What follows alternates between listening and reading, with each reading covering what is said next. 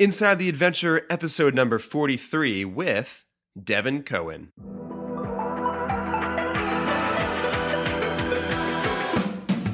If you've ever been afraid to step outside your comfort zone, then you're in the right place. Inside the Adventure features incredible athletes and everyday people sharing their epic stories of pushing life to its limits. Get ready to be inspired, face your fears, and take action with your host, Marshall Mosher.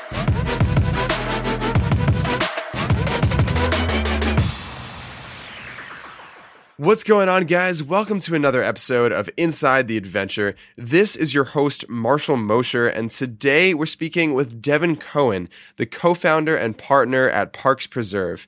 Devin grew up in Yucaipa, California, at the base of Big Bear Mountain, and after working at multiple tech startups once he moved to New York City, Devin and his close friend Chad teamed up to create Parks Preserve, an e commerce based outdoor goods company that gives 50% of all of its profits back to state and national park systems. Both Chad and Devin have long histories with the parks and plan to work as long as possible to make as big an impact as they can.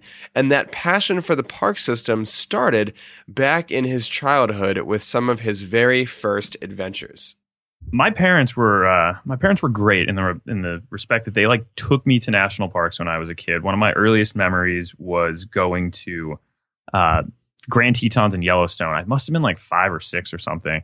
And I remember just vividly looking out the window and seeing these gigantic mountains and listening to The Weight by the band. And every time I hear that song, it takes me back to that moment, just driving through the Grand Tetons. And that that's definitely an important memory and image in my childhood and kind of influenced me growing up a lot as my parents would take me to places like Yosemite. I think we went three or four times. We went to the Grand Canyon. Uh, we went out to Hawaii to like visit, you know, uh, the, the, the volcanoes. It was it was awesome being able to be exposed to so many out so many great parks when I was younger. And then I went to I went to school at Connecticut College um, after high school, and I didn't really visit a lot of national parks in that time, but I did keep my I, I kept my love for the outdoors pretty consistent. There was our college arboretum that I was very much escaping to like all the time, um, especially my my freshman and my sophomore years in college. I'd go up on trips to Maine, down to like you know actually the Shenandoah Mountains in Virginia. So I was very much still engaging with the outdoors, but it for me like the outdoors really became a love and a serious passion when I moved back to California after college and um, my buddy Chad and I would, you know, go on trips to like Joshua Tree and our and our friend Brandon, who's like our one of our mutual best friends. We'd all go on trips all over the place and have adventures, and it was just it was awesome being outdoors. I loved how it helped me clear my head, keep me grounded in the present, and um, and yeah, I moved to New York for a uh, moved to New York for a job at a tech startup, and I had been working in multiple tech startups for the past uh, three years, but then I left my recent position and flew back to California, and I was hanging out with my buddy Chad. And Chad and I uh, were hanging out in his warehouse. He has a company called Deckney Creations, uh, makes awesome product for a bunch of different bunch of different clients, like just to name a few: Harley Davidson, New Balance, Poler, Sector Nine. He's got an awesome client list, and he's built this thing up like almost single handedly over the past five years. But him and I, again, both really passionate about the outdoors, and we said to ourselves, you know, we can't believe how much the funding is getting cut for our National Park Service in the upcoming budget. It's slated to get to get cut by 11 percent. And admittedly, we were both we were both a little angry about it. And in addition to that, just thinking about how our state parks in California have had a really difficult time for the past like 10, 15 years, we sat back and we're like, you know what? Let's actually just do something about this. Uh, let's put our money where our mouths are. And this thing was intended to be just like a passion project to start. We we were in his warehouse. We made an entire product line out of the products that Chad makes for the companies that he services now for Deckney. And then we made a website together, just a shop, simple Shopify website. We put it up on Earth Day, and the response has been awesome thus far. Uh, we were able to give our first donation to the Joshua Tree National Park Foundation just three it was like three weeks after we launched for you know $500 donation which was super cool and it felt great and that in itself has been like pushing us forward and it's built a lot of momentum to make us pursue this this this path so we can continue to give to the parks that have actually given a lot back to us. So that's kind of the full sor- circle story, Marshall, of how like I got from childhood to now working pretty much full time to you know raise money for our state and national park systems. That's an awesome story, Devin. Thanks for sharing that. It sounds like the early days in your childhood really had a massive impact on kind of the uh, the outcome that you're doing right now with Parks Preserve, and it seems like you really had uh, a lot of opportunities to go visit a lot of those national parks as a kid. Did you live out in the area where a lot of those were, or did your family just have all these awesome family trips? That's a good question, man. So I grew up uh, probably about an hour and a half from Joshua Tree. But funny enough, my parents and I didn't really go out to Joshua Tree that much. But we we I grew up at like the base of Big Bear Mountain in Southern California, so our our access to the outdoors was was it was we everything was very accessible, and my parents really aren't even the most outdoorsy people, to be completely honest. They they don't they, they go glamping, they don't camp. Like they'll go drive through like a national park and hike like a little bit, but they I think the important thing about growing up with them is they instilled a lot of respect in me for what the outdoors are and what it really means to cherish like our national treasures. And however I decided to kind of pursue my relationship with them or build my relationship with them was was up to me and my prerogative. So yeah, it was it was really nice that they you know did take me to to all these different places, even going to like the Everglades when I was younger too, and zipping around on one of those motorboats, which was super fun. Um, it, I definitely owe a lot of my respect to the outdoors to both of my parents, and it's funny because again, they're really not that outdoorsy. Um, and my my no, my mom is definitely an indoor cat, not an outdoor cat. I well, it sounds like that. they have definitely the right mindset for sure, and exposing you to all those mm-hmm. things, and and giving you that uh, early history of growing up in in that area with all those resources. Did did you have any brothers or sisters um, sure. that were doing these things with you, by the way, as well? No, man. I uh, I'm an only child. I spent a lot of time in uh, in a pensive state growing up, thinking, using the imagination a lot. Um, you know, hopefully, hopefully the the good aspects of the Robin Williams effect, of like, are you know, driving me to a degree where I'm just like, I spent a lot of time alone. Um, I also my house was like kind of above the town that I lived in and like a little farther removed. So until I got a car, I was definitely hanging out by myself a lot, going on kind of walks through the foothills by myself and just meandering and pondering uh, what I was going to do and where I wanted to be. So yeah, it it gave me I think an appreciation for solitude um, when I was younger and um, made me really learn how to have fun doing stuff by myself. It's funny to to hear that because I'm an only child as well, and as only children, as you know, we, we kind of have to go on these adventures to you know as kids to keep us entertained because we don't have that sibling to play with. So it, if anything, it. Mm-hmm. it it gets you out even more. It seems like.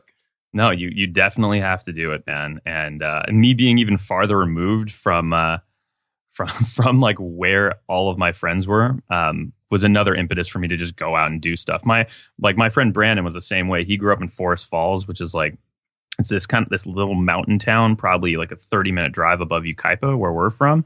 And he just he will actually just go into the Eastern Sierras for like four days and disappear and hang out by himself, like to this day.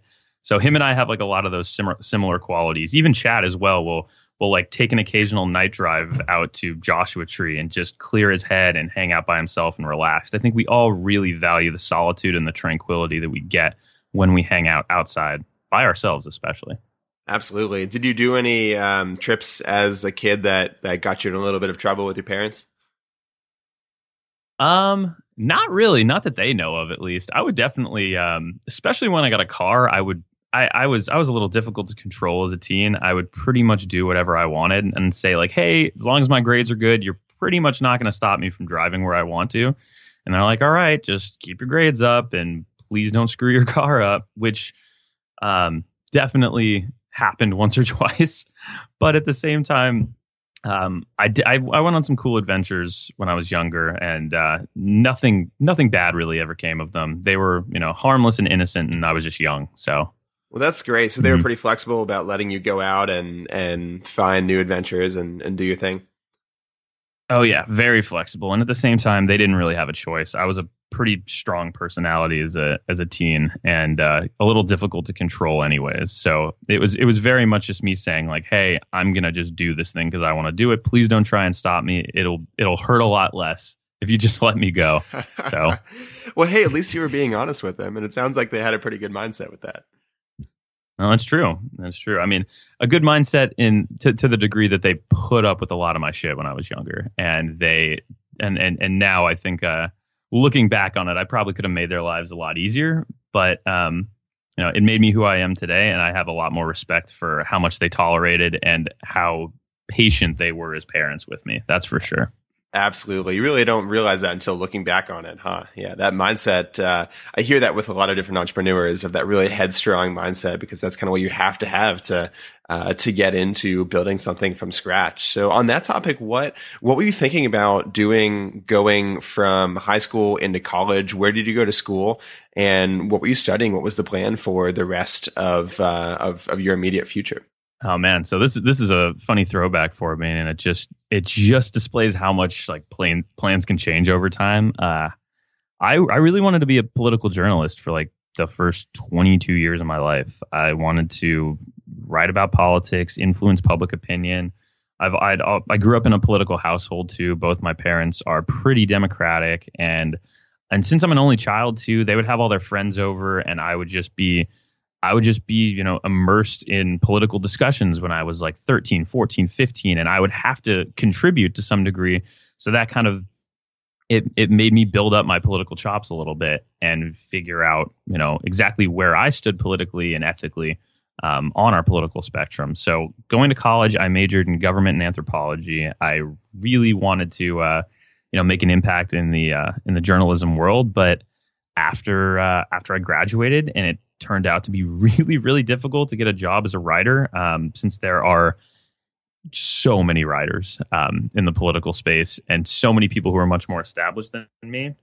My mindset definitely uh, changed a little bit. And when I moved back to uh, Yucaipa, I was like six, seven months after I graduated.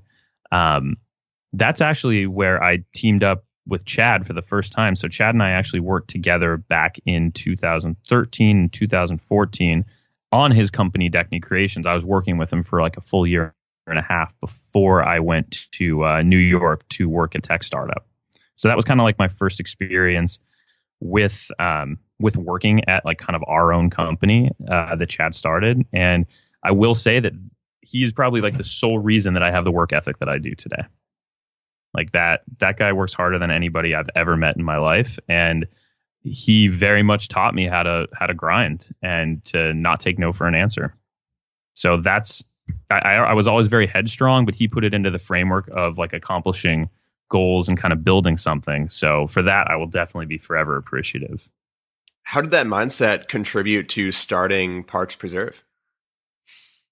So, you know, I've already, I've always kind of had that mindset. And after working working with uh, Chad at Deckney and going to work at um, ZocDoc in New York and then Seamless Docs after that, and then um, I actually was working on a uh, startup of my own with uh, three of my friends in the tech space um, to try and build a mobile app where you would close a bar tab through your phone, and that was a very difficult thing to pursue and um, didn't quite turn out the way we wanted it to, but again, lots of lessons, and it definitely made me a lot stronger. Uh, I just I, have known that I wanted to do my own thing for a very long time. I don't want it, for me just sitting in an office working on someone else's why unless it really strongly aligns with my own just doesn't sound like how I want to spend my time. It never really has. And uh, you know, even though I I did work at multiple multiple startups where I was working on um, you know, I was working on things for other people. It really, I didn't get the fulfillment out of it that I want, wanted to. And I worked at very mission driven organizations too. Uh, you know, one was one was ZocDoc, which you know is trying to pretty much fix access to healthcare. Uh, the other is Seamless Docs, which was trying to, which is continuing to uh, um, try and digitize government forms to a make them more environmentally friendly and cut down waste. Like I, I have to have some type of mission when I'm working, or I or I just kind of zone out and I don't put my full effort into it because I I know that my time could be better spent elsewhere. So, you know, me being very mission driven has always been there and it's kind of been reflected in the way that I choose where I work. And this whole thing that Chad and I started um, with Parks Preserve, it was just it was a very organic um, event in our lives. We just both knew that we that he had amazing products that he's developed over the past three to four years, and you know, I again, I need to be like in a mission driven setting to do well, and we both deeply care about the outside, and that's exactly why like this thing just came together, and it feels really great to work on.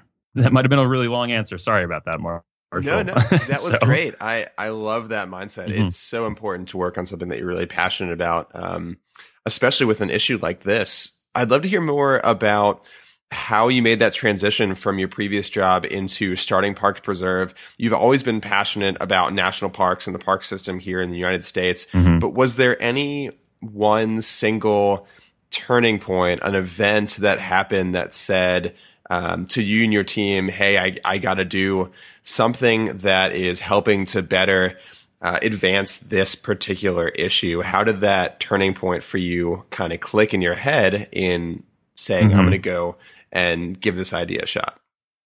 For sure. So, you know, working working with my team at TimeTab, um, the reason that I had actually uh, decided to leave the team is that we were transitioning into the product into something that I wasn't fully invested in. And they're working on a product right now called Fi, FiKick, which uh, I'll give them a quick plug. It provides Wi-Fi marketing for bars, and it's working very well. And I do always wish them the best of best of luck and love to help them out in any way that I can. But for me, I just need, I knew that I needed to do something else. And the whole Parks Preserve thing, to be completely honest, happened quite accidentally. We didn't think that it would turn into uh, a legitimate um, a legitimate way for us to raise funds for the parks so quickly. Uh, we wanted to look, we kind of viewed it as a side project. I had looked forward to kind of figuring a couple things out, stepping back and doing a little bit of a reassessment before I made my next move. And this just kind of fell into place for me. And uh, so yeah, it was to answer your question, purely accidental that I'm working on this full time now, and I'm enjoying every second of it. Was there any kind of hesitation or fear in your mind of making that shift from saying, "Hey, this is a project, an idea we're going to test out," to actually saying we're going to dive full time into this? Not really, and I, I think that was that there were a couple reasons that I didn't really hesitate too much. One was that we got a lot of support from people that we knew and even a fair amount of people that we didn't know right off the bat. Um, and we just had, you know, we we had so much positive reinforcement to start, but also I just I kind of stepped back and I said, what else would I really want to be spending my time on? What else would I what other way would I like to spend my day? And because I'm a very impact driven person and I really want to do things that will leave the world a better place and can make a tangible difference, you know, I, I said to myself, I don't really know what else I would do or what else. I get to work with one of my best friends in the world. I get to, you know, work for a cause that I'm deeply passionate about. I get to do things that I actually am you know, decent at, hopefully and you know get to meet people who just feel the same way about the outside that we do. I, I couldn't ask for like a for a better set of circumstances to just kind of fall into, and that's why there really hasn't been too much hesitation on my part. I just I feel like Chad and I could do a lot of good here, and I'm so happy to be working with him again, and I'm just excited where this can go. So when you find that one thing, there's there's really no doubt in your mind that that's what you need to pursue you know, it kind of worked out like that. And it's funny. You're you're a fan of Simon Sinek, right? I, we we had kind of talked about this before we before we hopped on um, our the first time we chatted. Um, and he just released this thing about infinite games and uh, finite games. And um, I think that I, I, guess for a little background for anyone who's not familiar with what he said, um, you know, finite games are like a baseball game where you have like a set amount of players. The rules are pretty rigid, and uh, the game has a finite ending. So you play nine innings, like game's over, and you can't renegotiate at the end of the game to buy yourself more time if you lose. Um, and then infinite games are a little bit different. The players are always changing and the rules are always changing. And the idea is to like stay in the game. And I think that, I mean, he, you know, Sinek made the point that business is an infinite game, which it absolutely is. And I couldn't agree more. But I think that, you know, we all kind of need to just find an infinite game that we're like, oh, we're okay playing and that we kind of look forward to playing because um, the way that I look at it, I'm I'm not really sure what the what ends Parks Preserve would have. I just we want to be doing this for as long as possible to make as large an impact as possible. So the idea is to just keep doing it. And so for me at least, and I and I don't want to. I, I will probably Chada will definitely agree here. It just feels good to be able to continue giving. What impact do you want to have on people through your work with Parks Preserve? I think uh, it's a great question. So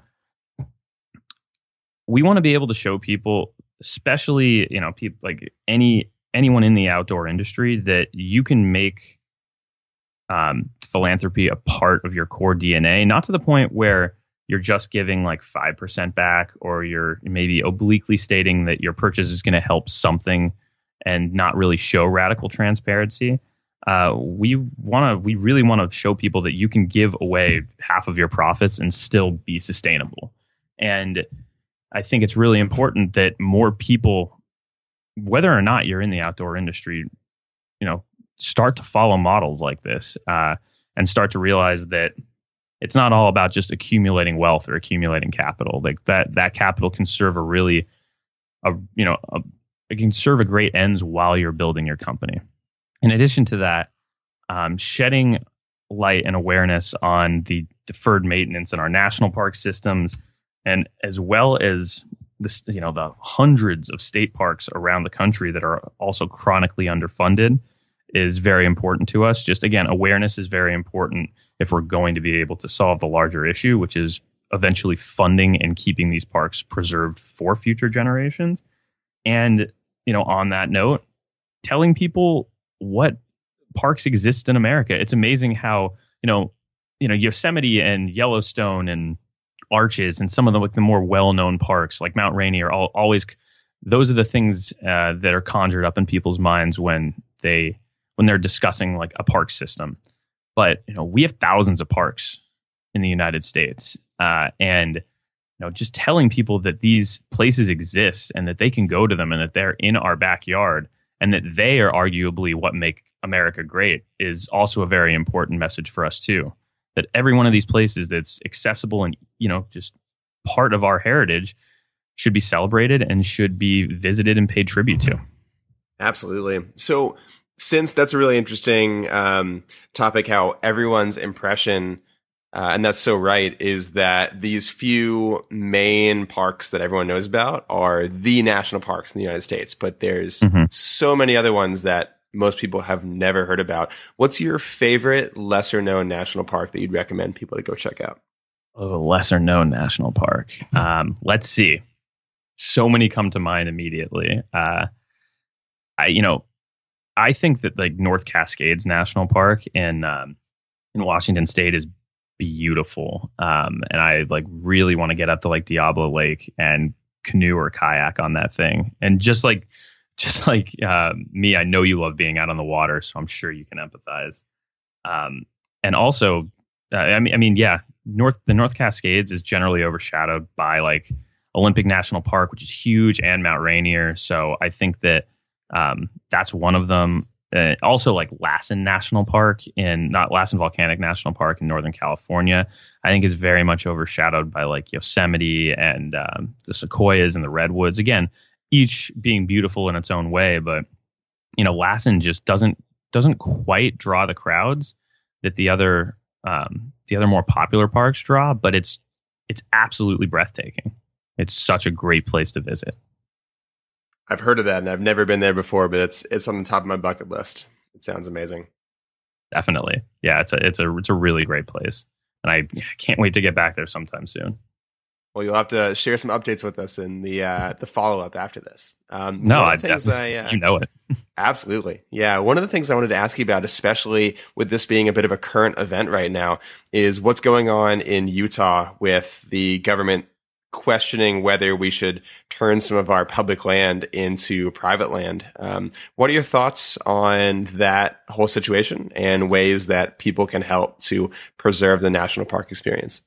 Yep. So I think this is another important part of what Chad and I are um, kind of set out to do in, in, in this day and age, it's very hard to remain uh, completely neutral when it comes to our public lands. I think that there are dedicated interests that are trying to dismantle public protections to start drilling oil and to start um, creating commerce on these places that you know we were meant to pass down for generations. So the best way to support our national monuments and as well as our national parks is to is to speak out continually.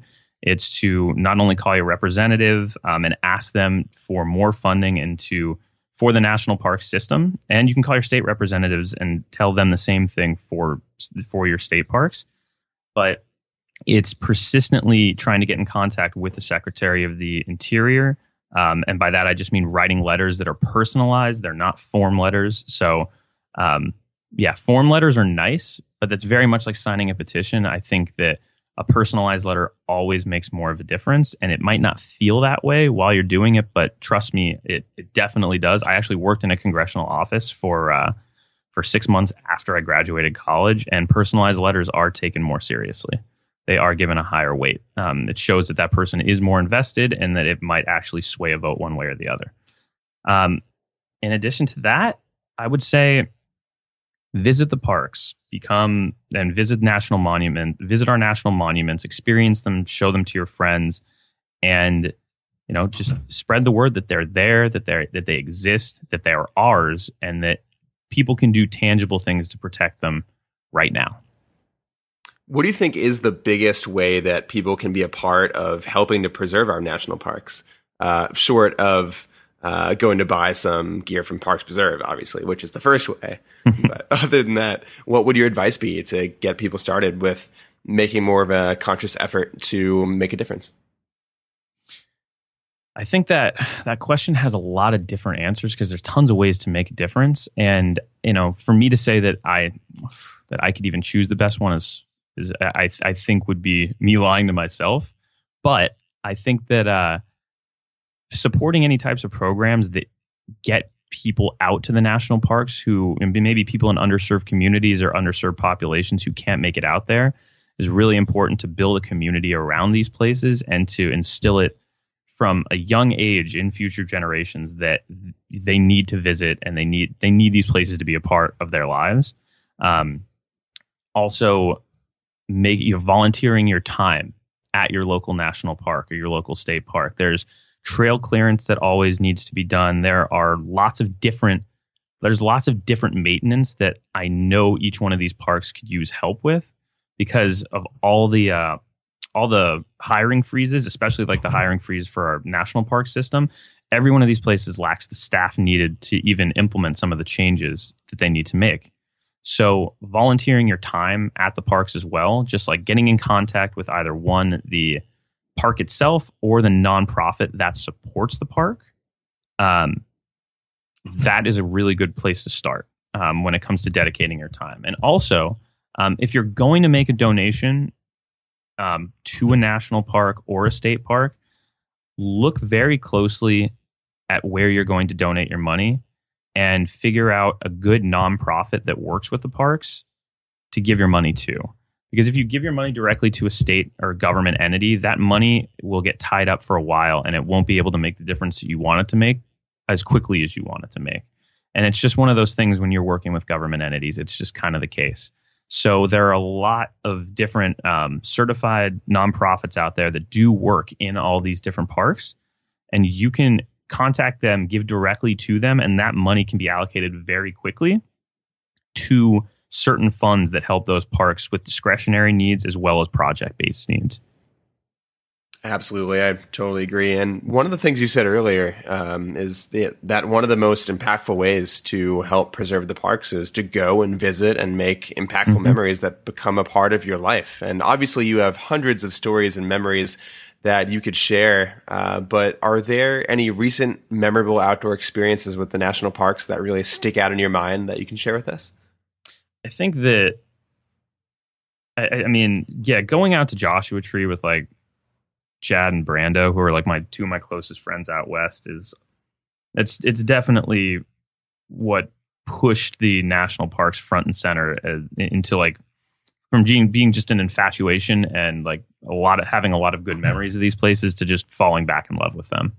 Um, going and just hiking around in Joshua Tree, doing night runs out to Joshua Tree as well. Um, and again, since it's our since it's our local uh, national park, uh, I've definitely been able to forge a great connection with it, and I think it's probably one of Chad's favorite national parks as well. Um, and and yeah, we we have a lot of fun stuff. I have a lot of fun stuff coming up. I'm going to Acadia um, National Park up in Maine in September. Hopefully, going to be able to go out to like Crater Lake in October. Um, just really excited to keep continuing to get out to these places. Um, and one of my favorite memories when I was younger, it wasn't even I wasn't that young. I was like mid-teen years. Um, was going up and renting a cabin with my parents in Yosemite, and uh, and just it, it was winter time too, so we were kind of we, it snowed for a while. We were like locked up in a cabin, but then when just hiking through, uh, just seeing Half Dome and El Capitan in the in the snow was pretty mesmerizing. And I've gone back to Yosemite a couple times. I went with a couple of my college buddies on a cross country trip and hiked up to like Vernal Falls, which was great. I still got to go back and do Half Dome sometime soon. The uh, list of to dos is very long, I will say. But um, sure. Yeah. But, uh, it's almost hey, it must, infinite. Well, you know, it must be pretty nice to be able to go visit some of these national parks and now be able to call it work, though. So you have so much more opportunities to that that is those things on this list. that is the key. Um, and I I think that everyone should try to figure out a way where none of the none of the work they do feels like work. And um, for us, this definitely isn't feeling like work. It's feeling it's feeling like a great opportunity and just you know the the ability for us to go like right now at this very second actually um, my partner Chad is up in Sequoia National Park. Um, kind of just decompressing and enjoying nature. He's up in Sequoia, Kings. He's, uh, I think he might actually go up to Yosemite too. So he's having a great little trip right now. And he's, te- he, I guess you could say he's technically working. But if that's work for us, uh, we're pretty excited for the coming years. It's pretty incredible when you find something that really helps you turn your passion into a career like that. You're so right. What advice would you give to others who want to do the same? Let's see. Um, I think that I think that people will generally say, well, they'll, well, they'll, they'll they'll put up barriers and they'll say, before I get to do X, I need to do Y, um, and they'll say that they need to accomplish something before they actually start pursuing the thing that they that they want to. And I can say that you know that mindset, even though it seems logical, uh, it it doesn't turn out to be true over the long term. There's no reason that you can't start doing what you want to do and planning for the life that you want to live like right now or yesterday. And it took me a while to realize that. I always thought that I needed to accomplish certain things or be in a certain place before I could do something impactful or I could do something that would make a difference or make me feel fulfilled. But it's it's definitely not true. If you're not waking up in the morning and you jump out of bed and you say, I can't wait to do this thing that I'm working on today, then you know you need to consider a change. And it's a tough it's a very tough thing to have to say to yourself if you're one of those many people who I know are not happy with their jobs. But you you live one life and regret is something that I don't want to I don't want to see a lot of the people I don't want to see anybody really live with especially anyone um, that I'm really close to. So I always push my my friends and um, even loose colleagues at times to just pursue the things that they actually want to do. Um, so yeah, just again, you, are going to spend you're going to spend far more time in your life uh, in pursuit of the goal than actually accomplishing the goal. Like the goal itself is, you know, let's let's say to climb the mountain, right? And your the goal itself is getting to the peak. whatever mountain you choose, like you have to enjoy the climb. It has to be like the process of doing what you're doing that makes you excited because you're going to be spending 99.9% of your time climbing that mountain as opposed to enjoying the summit. So find a climb and a game that you like playing and just go for it. It's all about the journey, not the destination, right? Very, very, very true. Very true, man.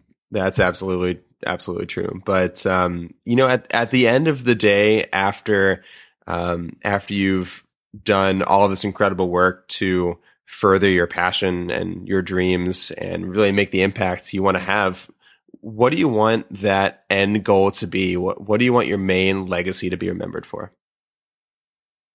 Um, you know, I I think that I would really like to be uh, remembered as someone who is trying to make the world, uh, you know, a more just place through the process of giving. Um, and I have, I, I think personally, at least for me, I believe I have a pretty strong sense of justice and what I would envision the world to be. And I, the there are a lot of people out there as well. And it's not just our public lands; it's people as well who who could afford more opportunity in this world.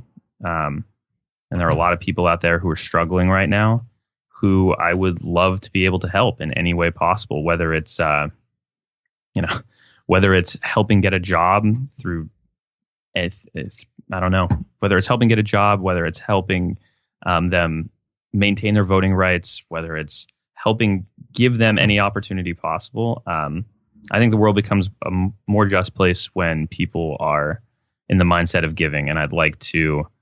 I'd like to be a part of. Uh, I'd like to give as much as I possibly can, and also instill that in others as well. Well, you've only been around for a couple months, and you've already been such an inspirational figure for a lot of people. So I think we need more people in the world like that, Devin. So thanks so much for everything you've done to follow your passions uh, and really leave the world a, a better place than than when you found it. Killer man. Yeah, it was really nice to. Thanks so much for having me on. I love I love doing these things, and you're you know again, it's it's always fun um, connecting with people like you, Marshall, who are who are very much aligned with what we want to do and are pursuing the same things. So stoked I could be on today, man. Absolutely. Well, it's been a pleasure to have you on, and we can't wait to hear the story of what you guys can do in the next couple years. So, for everyone listening, definitely stay tuned. Check out Parks Preserve in the show notes, and definitely help to support in their upcoming campaigns. Thanks so much for being on the show today with us, Devin. It's been an absolute pleasure. You're very welcome, Marshall. Happy to tell that story in the future. Thanks for listening to another episode of Inside the Adventure. This is your host, Marshall Mosher, and that was the CEO and founder of Parks Preserve, Devin Cohen, who is obviously extremely passionate about helping people to live more active lifestyles through experiencing the beauty of our national and state parks. But in addition to helping people be more active and experiencing the parks, he's also very healthy in his diet as well. He's actually slightly obsessed with lentils. They are by far his favorite food in the world. And he's even gone so far to say that when he gets an Australian Shepherd, the dog he wants to get in the future, he is actually going to name his dog Lentils. If you or someone you know has your own adventure story and would like to be featured on the show, you can contact us by visiting vestigo.co slash podcast. While on our website, you can also listen to our past episodes and subscribe to the show. Remember, your next adventure is right around the corner. The only thing stopping you is you. Thanks for listening, and we will see you next week on Inside the Adventure.